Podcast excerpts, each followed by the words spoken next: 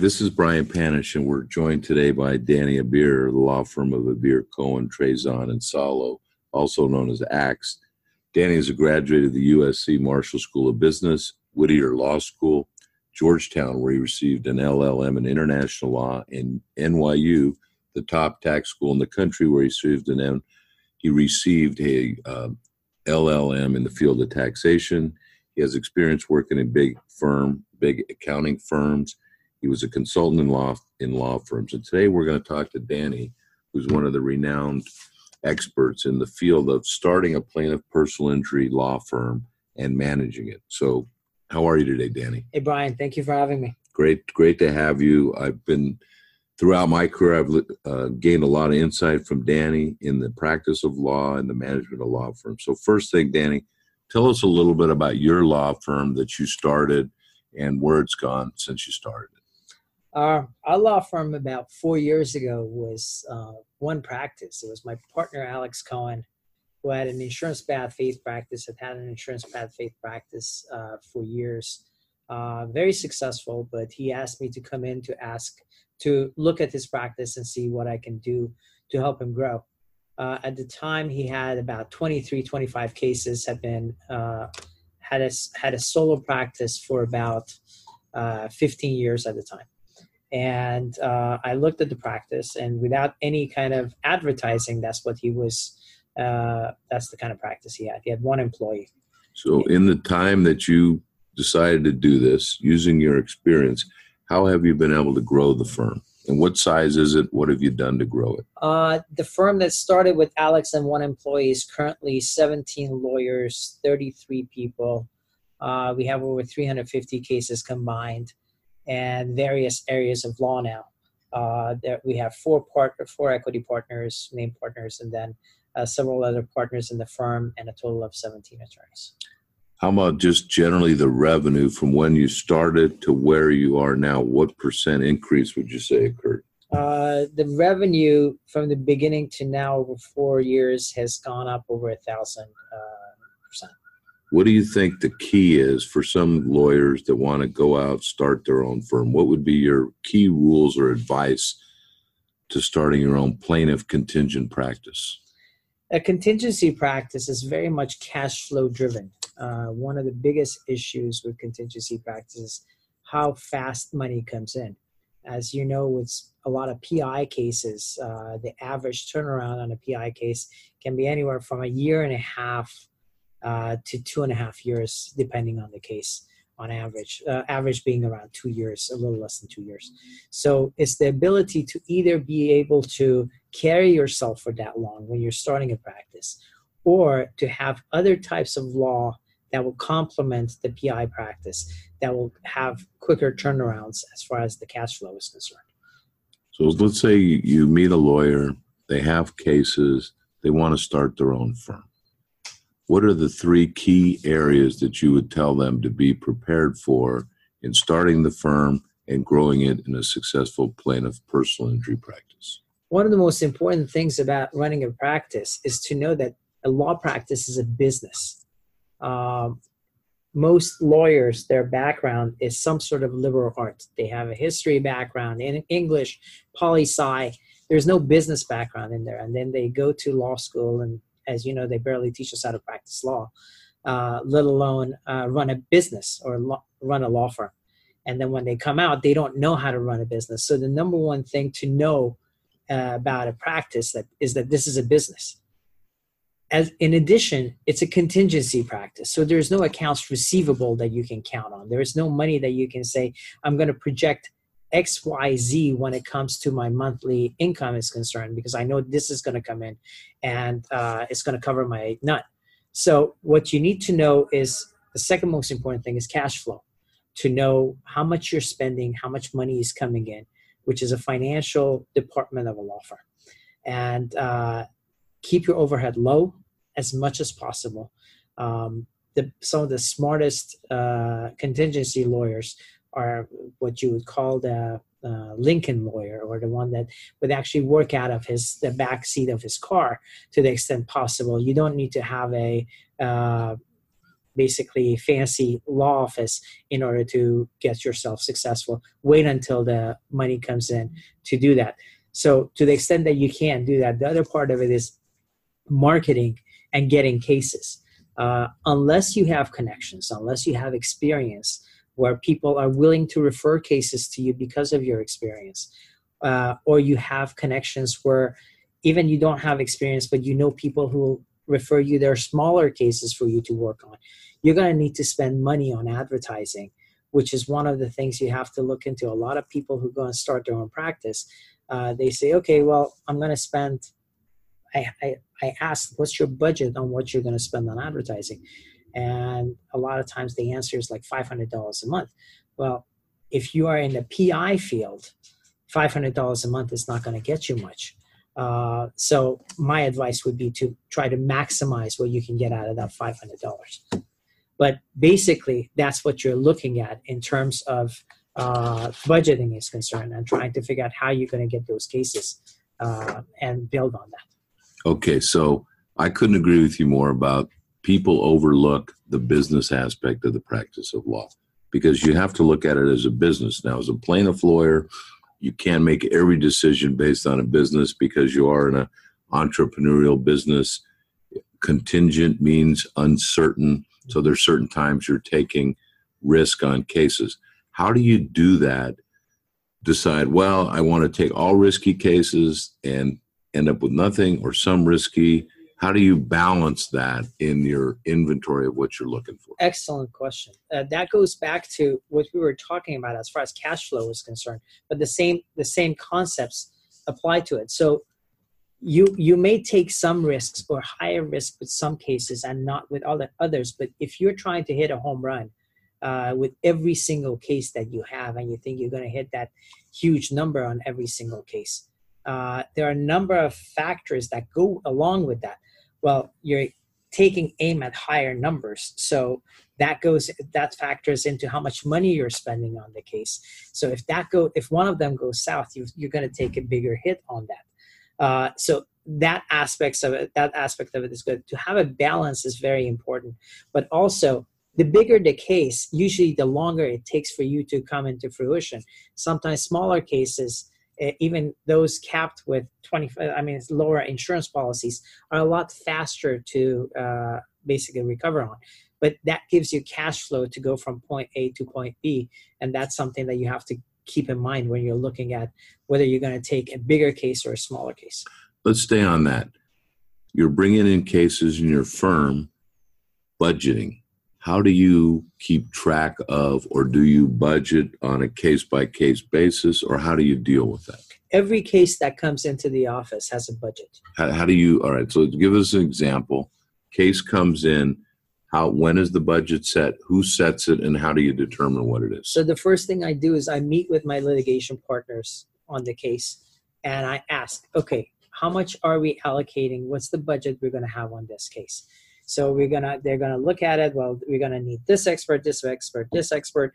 From in the first uh, year or let's say six months, we're going to need this much money as far as the expense. As obviously, the closer you get to trial, you're going to need more and more of those expenses. But you set a budget from the beginning and try to stick to it. Now, at some point in the game, if there's going to have to be a change made to that budget, they come to me and they say, okay, for this reason, we're going to have to go outside of our budget.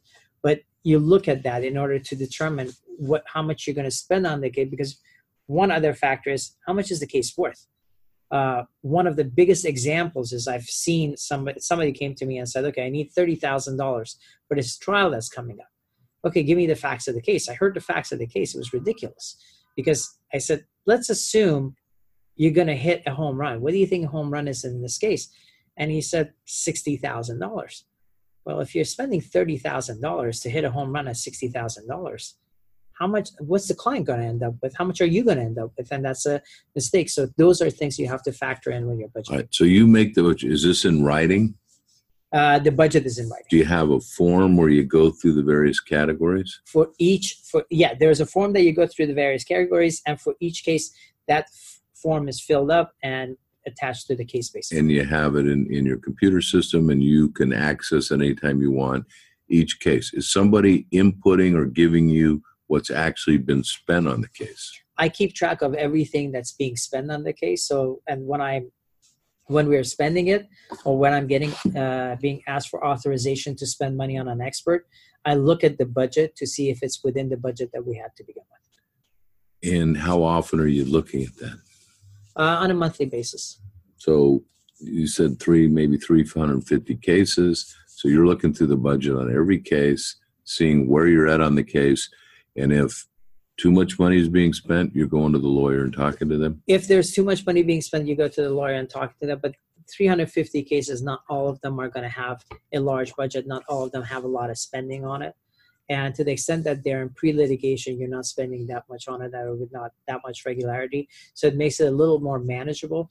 But if you're growing a practice, and what we're talking about is growing a plaintiff's practice or a contingency practice from scratch, you have to ha- get into that habit from now because that's what's going to help you grow your practice. It sounds like it's important in your practice that you have systems of checks and balances to prevent somebody taking one case and, and overspending and putting the firm in a bad position. Is it important to have these checks and balances in place? Absolutely. I think it is the most important thing because I've seen it even I've seen it in sole practitioner firms or firms where one person is making all these decisions and where especially in contingency practices we've seen in our field a lot of attorneys going making mistakes and going bankrupt or using uh, financing that's like ridiculous interest rates and then they can't pay it back or spending too much on one case uh, which basically sinks the entire firm so having those checks and balances is extremely important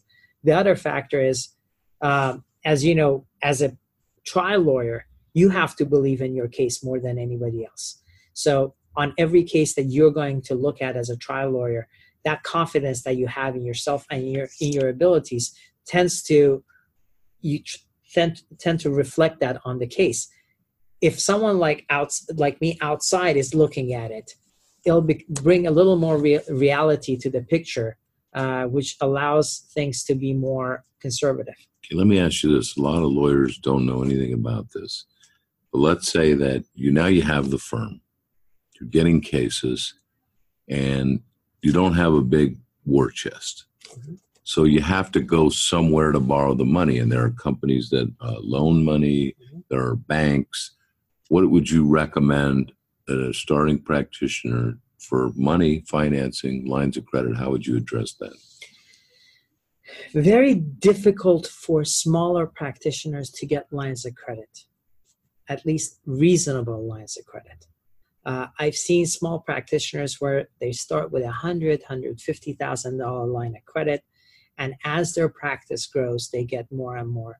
It also depends on whether you have any assets, because if you don't, if you're starting and you don't have a home or you don't have any assets, uh, not a lot of lenders are willing to lend to you. The flip side of that is where you go and borrow money at very high interest rates because you're in that position and people try to take advantage of you and if you make the wrong decision it could potentially hurt you quite a bit uh, so th- that balance is there the most important thing is if you do get a line of credit for your firm do not use that line of credit for your rent for your personal rent or for your car or for your clothing or something like that. Use that for case expenses uh, and as a last resort for the operation of the firm, never for taking your draw, your salary, because that's a slippery slope that's going to end up hurting you. Okay, so now you you got a bank to loan you a little money, you got a couple lawyers, you got some cases. How do you go about marketing your your new venture, your firm, and how do you how do you structure that? Internet, TV, what do you do? These days, the least expensive and funny enough probably most effective way of advertising and marketing is social media uh, you can reach a lot of people with social media with very little little money uh, if you do it wisely also if you're if you have success and you you, you market that success you brand that success uh, it'll be a lot more effective so if you have a hit if you have a seven figure verdict or a six figure verdict or something that you can say, I did this and I'm successful. don't be shy to promote it. Don't be shy to tell people, hey, I'm doing this. And as you do more and more of it, people will tend to gravitate towards you. And that's a branding for your firm, as long as also do it tastefully. So, what you're talking about is Facebook, Instagram, Twitter, those kind of social media? Correct. Facebook, Instagram, Twitter. Uh, to depending on how much your budget is, pay per click advertising. Having a good website is always important. Uh, it's what they're. I mean, it's the first impression anybody gets from your firm right now is your website. So the money that you spend on a website is money well spent.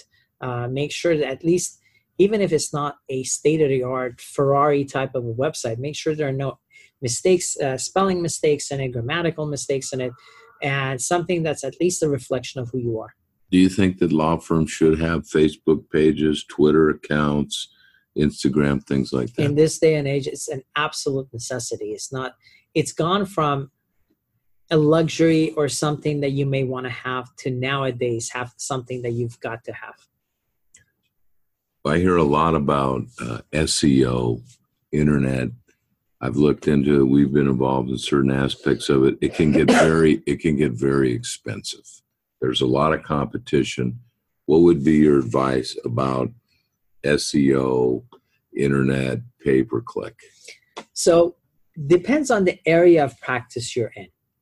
If you're doing catastrophic personal injury, then you're looking at a very, very competitive field, field where there are people who spend upwards of as high as $100, $150,000 a month that they're spending on SEOing and pay-per-click advertising and so forth.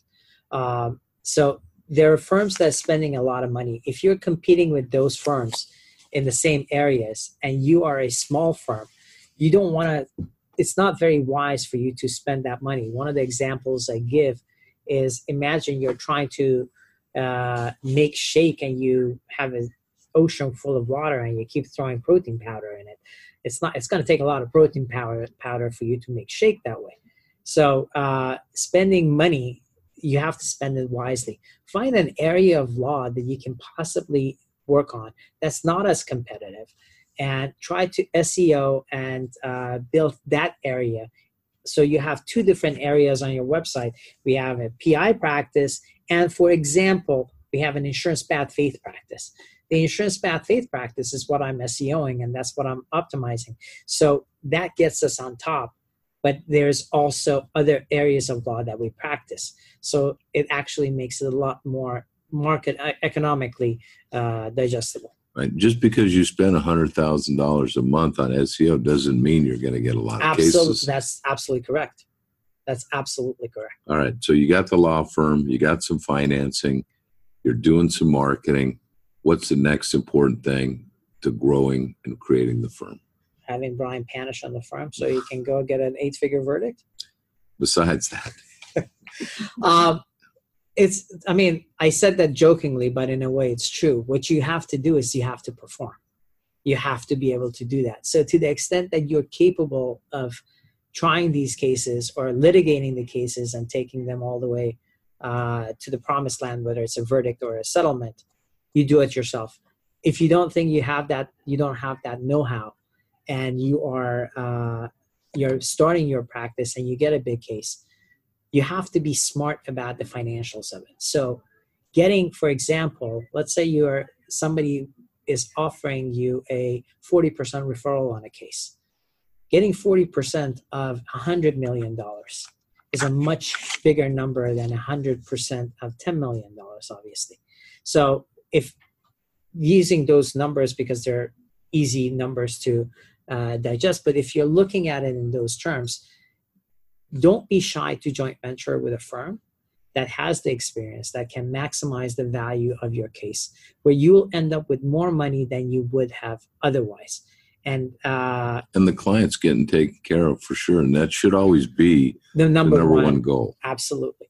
So that the answer to your the short answer to your question is to maximize what you will have the cases that you get the value of those cases which is what you should do for your clients and what it would be good for your business too okay so you got marketing you got financing you got cases now you got to build your team personnel How do you how do you find lawyers or paralegals or legal assistants or tech people that are going to fit your team, and how do you build it? I interview every single person myself. I interview the recept from the receptionist all the way to the top. The reason is I believe that the the makeup of a firm and the culture of a firm comes from the top down. So uh, if you and funny enough, many years ago, I was with one of the big eight accounting firms here in Los Angeles, and then I moved to New York, and I stayed with the same accounting firm, but their New York office. And I learned that the culture of the two offices were vastly different. And the reason they were vastly different wasn't because they were in different cities, was because different managing partners managing the offices.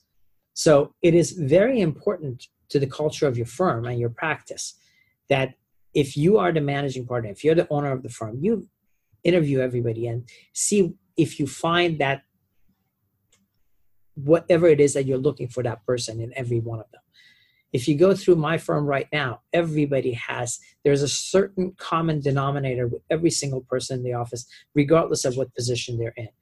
Because i was looking for that when i was trying to interview them. So that's one factor to look at. Another factor is i don't believe everybody needs to be a superhero in your firm. You don't need everybody to be superman. If you know how to fly if the next person is bulletproof and the next person has superpowers and you guys have a single focus and you're fighting together for the same cause and you're a team. Together you're superman.